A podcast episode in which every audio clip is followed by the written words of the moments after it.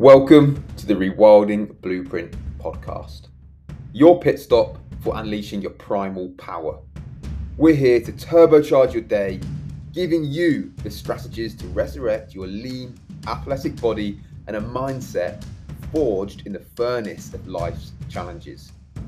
Why? Because this isn't just about workouts. This is about reclaiming your natural born right to a life of vitality, success, and unbreakable focus. My mission for you is simple absorb one game changing piece of advice from each episode and put it into action today. Are you ready to abandon the stale gym air and tap into your primal roots? Let's get started. We're in. So, yeah, welcome to this first group call of this setup. And what we're looking to do is with these Wednesday calls, make them a bit more based around a theme. And we're going to be looking to use almost the idea of Stoicism to do that. And this topic is central to both the Stoics uh, approach and the way that we run things through the rewilding blueprint. And with Stoicism, it's a you know it's an ancient philosophy and it's something that stood the test of time, and that always jumps out to me when something's been around for that many years. It's like, hey, there must be something to this. And essentially, what it looks to do is cultivate resilience, control, and also provide a high level of rationality. This is really important when it comes to decision making, and ultimately, when we're looking to get on top of a fitness journey and, and our health, a lot of that comes down to decision making, right? And when we look at the brain and when we look at how it works, we've got kind of three bits to the brain. We've got the instinctive brain. All that cares about is surviving and passing our gene on, genes on. We've got our emotional, we've got our emotional brain, which will be led by how we're feeling and what we're thinking. And then we also have our our rational brain, our logical brain. Although the logical brain is the biggest of all those brain parts, it doesn't always get the look that we want. So what we want to be doing is cultivating our rationality, right? And these attributes are gonna, you know, can profoundly change how we view failure, shifting it from a setback to a stepping stone. And, and when we look at resilience, it's, it's essentially how many times we can stand up to failure and keep moving forward. Because fuck me, when you win every single day, it's easy to keep getting better. That's a piece of piss, right?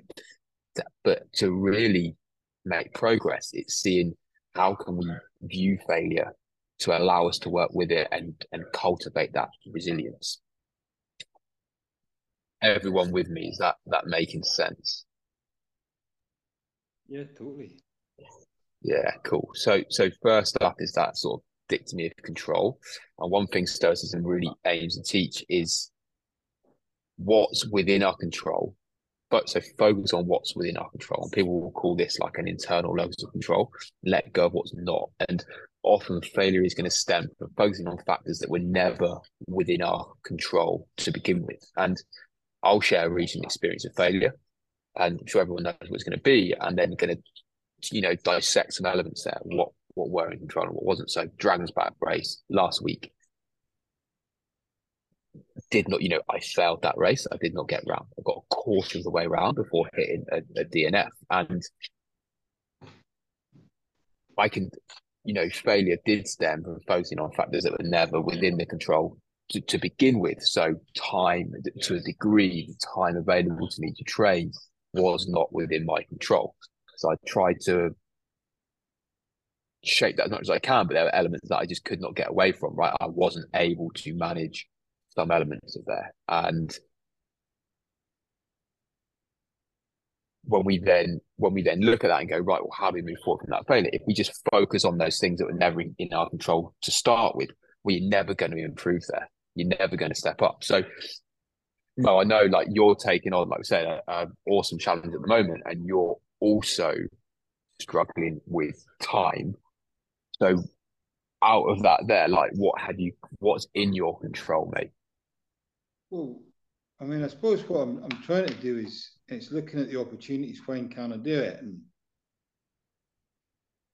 I've been trying to sort of like fit everything in around it but I do know it one thing I find is that it takes each session takes longer than I actually thought it would you know yeah, yeah. and if you had thought right it's going to be one of those things you, you're not going to travel there because it's on the way home right? And that's not quite strictly true because you're having to go past where you, you know, and then turn Yeah. around, turn the car around and come back and then drop your stuff off at you, you know, go down to your exit point, get that all rigged up, and then go back to your start point, you know, turn the car around, get got get to the start point, get changed, get in the water, you know.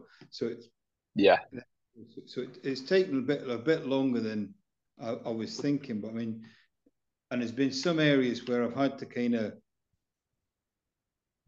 walk through 100 meters of bracken and you know to get access to you know I've you know and I've had to kind of done a few recce's to try and find my way to the lock you know because it's you know that was part of the challenge Yeah. because it wasn't accessible you know Yeah.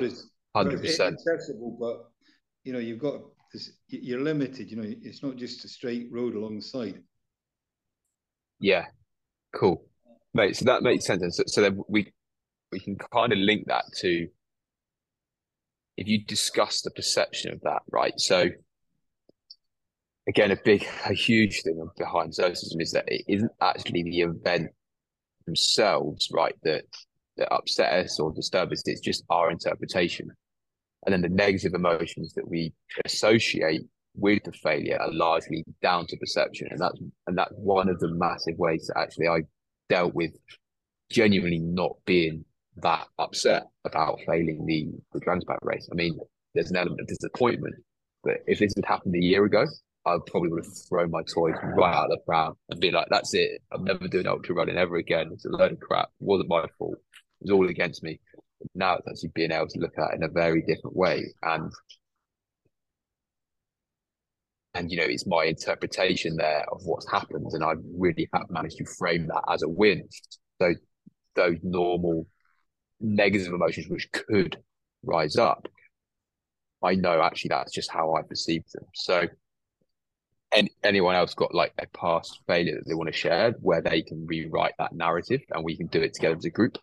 And and how could that failure be viewed as an opportunity for, for growth? So i mean I, for example for me personally that failure just massively highlighted for me the chinks in my armor. And i would have never have highlighted those chinks if i hadn't had that failure. And it that is you know that isn't the fucking textbook definition of growth. I don't know what is you know fixing those chinks. So and anyone else got a you know an example that they'd like to share where we can try and rewrite that narrative to see it as an opportunity for growth?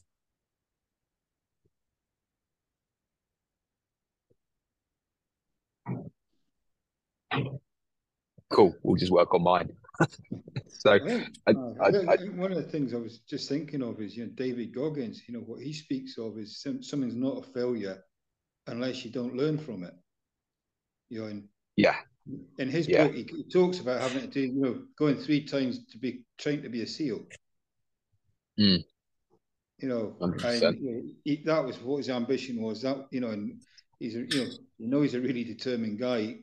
You know, and it was just that going back and learning from what he'd, he'd learned before. Yeah, uh, yeah, definitely, mate. And I think he's he's an interesting character, mate. Right? And actually, I I wasn't a huge fan of his first book, Mhm. and I think he I think he actually came across as as fairly emotionally immature in that first book. But with his second book out, you can it's it's really refreshing, I think, and you can actually see his development. And looking back on reflection, I think he'd probably actually done that on purpose um, with that logical follow up to the second book, and you can really see how he changes perception on, on stuff like that. So, have you done both books, mate, or just the first one? I've just done the first one. Yeah, mate. Second book's second book's even better, I think. Second book's even better. It's a bit more. It's a bit more nuanced, mate. So that'd be be a great one to dive into. So, yeah, I mean, he very much, he very much, you know, would put everything into everything, wouldn't he? And he did. He did learn, and he did. He did grow from those failures. And if he hadn't learned from those failures, he wouldn't have got to where he got eventually. So, and that is now how how he see it. And, and I'm not a fan. I'm not a fan of going ah, but it wasn't a failure. It's all okay. We still have to look at the facts, and we still have to face up to the facts. Go, you know what? You know what? Actually, I didn't set out what I wanted to achieve, but that's okay. And I think a lot of stuff that's going on nowadays, people dress failure up. Oh, it wasn't failure, it's still a success. It's like, no, let's not fucking sugarcoat it. It was a failure, but just because it's a failure, that doesn't mean to say you can't take good stuff from it and you can't also take successes. And I think that's important. I think that's important to not sugarcoat stuff, but still say, hey, and I, you know, if I if I hadn't failed, I wouldn't have got the lessons that I got. And I've been I've been pushing continuously to try and take myself to that point where I was going to fail at something. So, and in a way, I finally, I finally fucking got what I was asking for, right? Which was, um, which is a good, which is a good one. And then that is where we get that opportunity for, for growth from. I think that would take us through to might be getting my pronunciations all wrong here, but uh, a more fatty, which is the the love of fate. And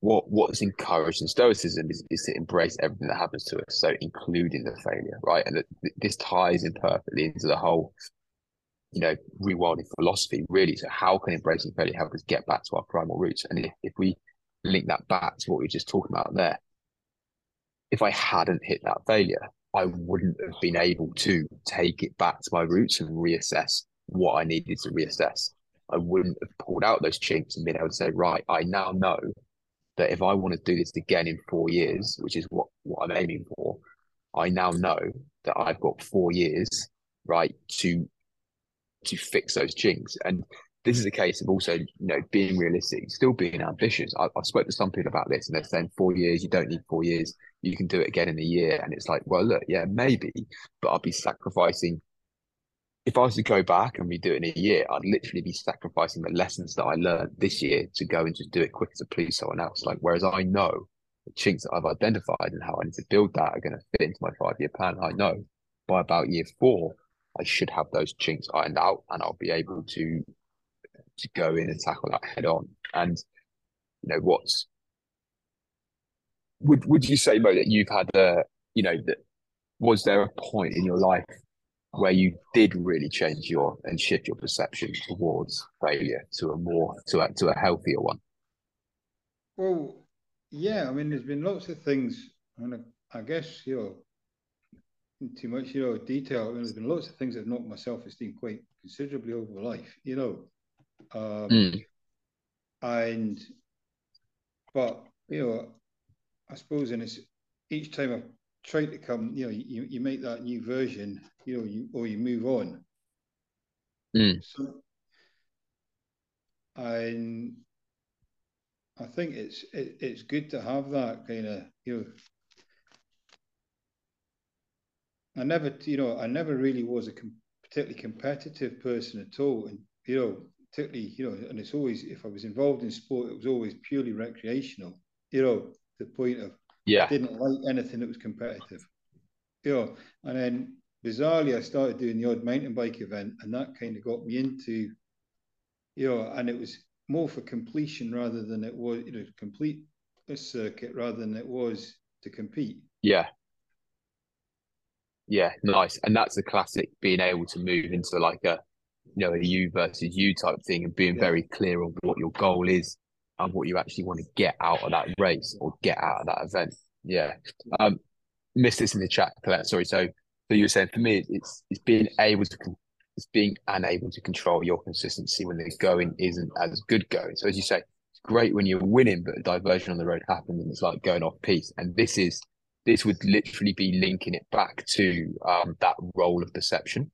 And it isn't the event, it isn't going off piste that is actually upsetting you, but it's your your reaction and your emotion towards going off piste that then upsets you and that then compounds the problem. So and, and this is really, really about well, one, avoiding perfectionism, and two, learning to be okay with failure and genuinely seeing it as an opportunity for growth. And you know, this talk now, like this is just this is going to go out as a podcast, right? So this is just a podcast, and there'll be people that listen to this podcast and they're like, "Oh, yeah, done my, you know, done my self work today. I've, I've listened to this podcast," but that that's just sort of like passively listen to some information. That's doing that is the same as going, "I want to get uh, stronger on bench press, so I'm going to listen to a podcast about bench press. It's, it's, it's not going to do fuck all. Right? You need to actually go and do the reps, right? So it is about like really actively trying to to practice the things that we're talking about. And you can do that in what I like to almost term like just the theatre of your mind or just in your mind's eye and really genuinely run through those situations and without sounding fucking too morbid here, but just, you know, metaphorically sit with yourself in a dark room and and do that work on yourself and run it through your head and really think about it. And that takes some unpicking and it's an ongoing it's an ongoing process. I know we spoke about this on on the the Monday call, but that's definitely the way to start really looking at that is is avoiding perfectionism and then really being able to understand that it's not going off piste that's causing the problem, it's the reaction to going off piste that's causing the problem.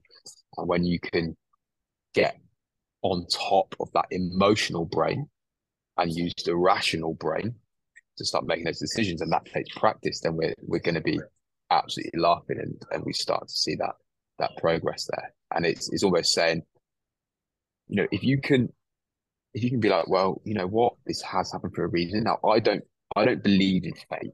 I don't believe things happen for a reason, but I do believe that if you can start to look for the opportunities in fate, if that makes sense, you, you everything starts to make sense a little bit more. And then going back to the classic, um, you know, the obstacle is the way. So the impediment to action advances action. So what stands in the way becomes the way. And this encapsulates the idea, right, that failure isn't a barrier, it's a path forward. And I, I will swear by this.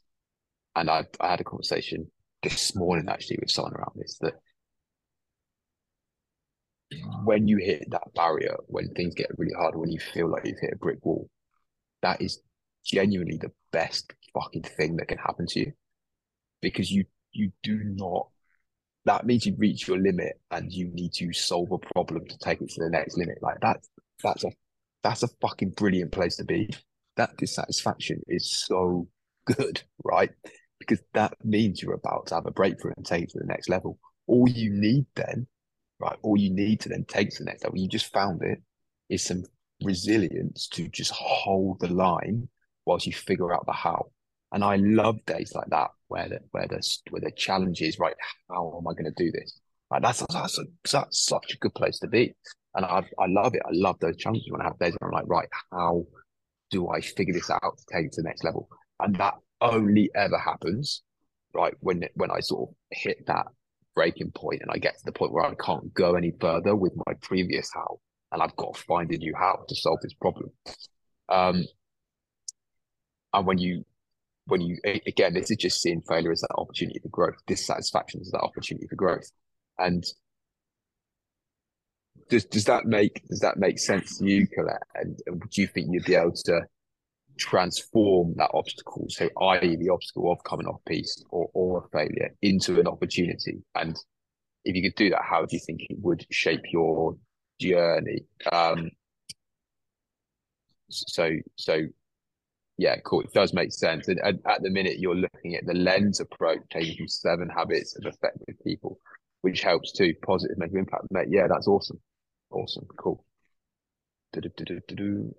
So if we this it really just starts building the picture right? Of really seeing the obstacle as the way. So when we start building this when we start building this all together what we're what we're looking at is you know the ability to push through failure is going to basically you know that is resilience. With this we need to look at what is in our control of and often failure stems from us focusing on factors that were never in our control to begin with. So we're putting energy into something that we can't change. Then we've got our role of perception in failure. And actually, it's the negative emotions we often associate with failure are largely down to perception. And that's the problem, is our perception, not actually the failure. Then embrace everything that happens, including the failure. And this ties back into that philosophy of, of embracing failure to get back to our roots, to find out what's gone wrong, to fix the problem right at the root, right? And when we see obstacles as a way of doing that, all of a sudden it really helps us shift, really helps us shift our um, you know, our outlook on stuff. And then there's an argument that inner virtue is enough for a good life, right? So just literally being a good person is, is fucking good enough to make you feel good, right? And this could debunk that societal narrative that failing in external ventures equates to being a failure in life, right? So I won't have felt that race. Does that make me a failure in life? No, of course it doesn't, right? Because I still had a great time doing it. It was that, you know, it's being able to separate yourself as a person from the task. Does that does that resonate? Totally. Yeah, totally. And and I think that can help dissolve. Sorry, go on, man. No, just thinking, yeah, because because you know it's that thing, you know, you, you want to complete an event, you know, you don't want to do the short course, you want to do the full. You know, you're yeah. you want to get you know you you've got that thing. I want the whether it's a t-shirt, the badge, you know, whatever it is at the end. Yeah, yeah. I'm looking for you know it can be something like that just to, to keep you know keep you going through it.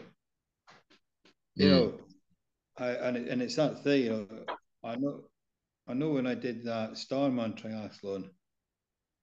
You know, it's a middle mm. distance triathlon that starts at midnight, and it's got a couple of it's got a Munro involved in you know and a nice and a, and a it's got a cycle. You have to cycle up to the ski centre on um, mm. uh, to, to do, you know, as a bike ride. So it's it was a challenge, and you know, and it was that just getting to the end. You know, that's what I've set out. That's what I want to do, and that was it. Was a real. I almost stopped short of the finish line because I was going to finish it. If that makes sense, it was going to be a project over. Yeah. But it was that once I got to the other side, it was that wow, I've done it. You know, and that's that's what I was. Yeah. feeling was what I was chasing. Yeah, mate, awesome, awesome, and and we can almost tie that back to that. Yeah, tie that back to the sort of you know virtue is sufficient for happiness, right? Because like like you say, that's what you were chasing that feeling of, of accomplishment and that feeling of, of almost you know like living a living a good life, and that helps. You know, so I see so many people, and I I was mate, I was probably at my worst at this when I was in the course, to be honest, but absolutely fucking paralyzed by a fear of failure fucking paralyzed by it. And I really, I, you know, I stopped myself progressing because I didn't want to put myself out there for a fear of failure. And, and when we look at that idea of virtue being sufficient for happiness and being able to separate yourself from the task and you, that helps resolve that fear of failure. And another good one for this is um, sort of negative visualization. So I touch on this a lot of time with people in, in one of the first coaching calls I do with people. And this was is around positive mental attitude. And yes, I'm a big fan of positive mental attitude, but again, this is the thing, it just gets taken out of context, right? And people will just go, Oh yeah, no, everything's brilliant, it's great, it's gonna be really easy. And a lot of the time it's not brilliant, it's not great, and it isn't gonna be really easy. And what you're doing here is you're using your your rational brain to talk to your emotional brain and your rational brain has just said to your emotional brain it's going to be really easy. So your emotional brain goes, ah, great, nice. Your emotional brain then goes into the event or the situation or the course, and it isn't really easy.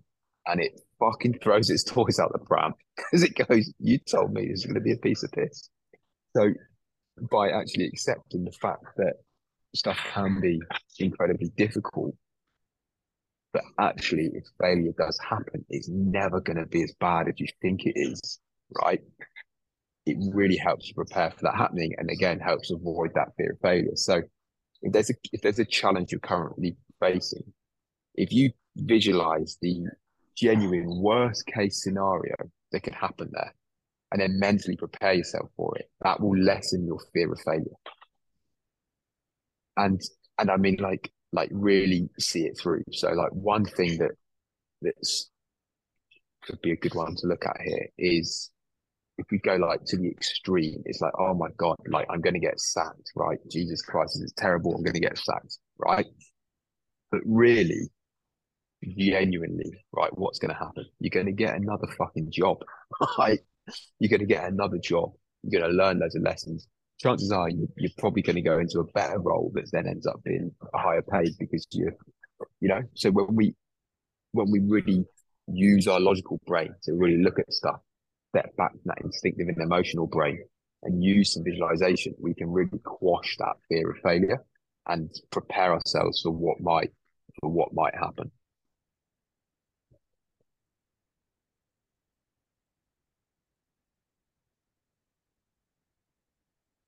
I think that's a kind of oh. nice way to, you know, nice way to wrap that up really. And any questions, any anything anyone wants to dive into around that?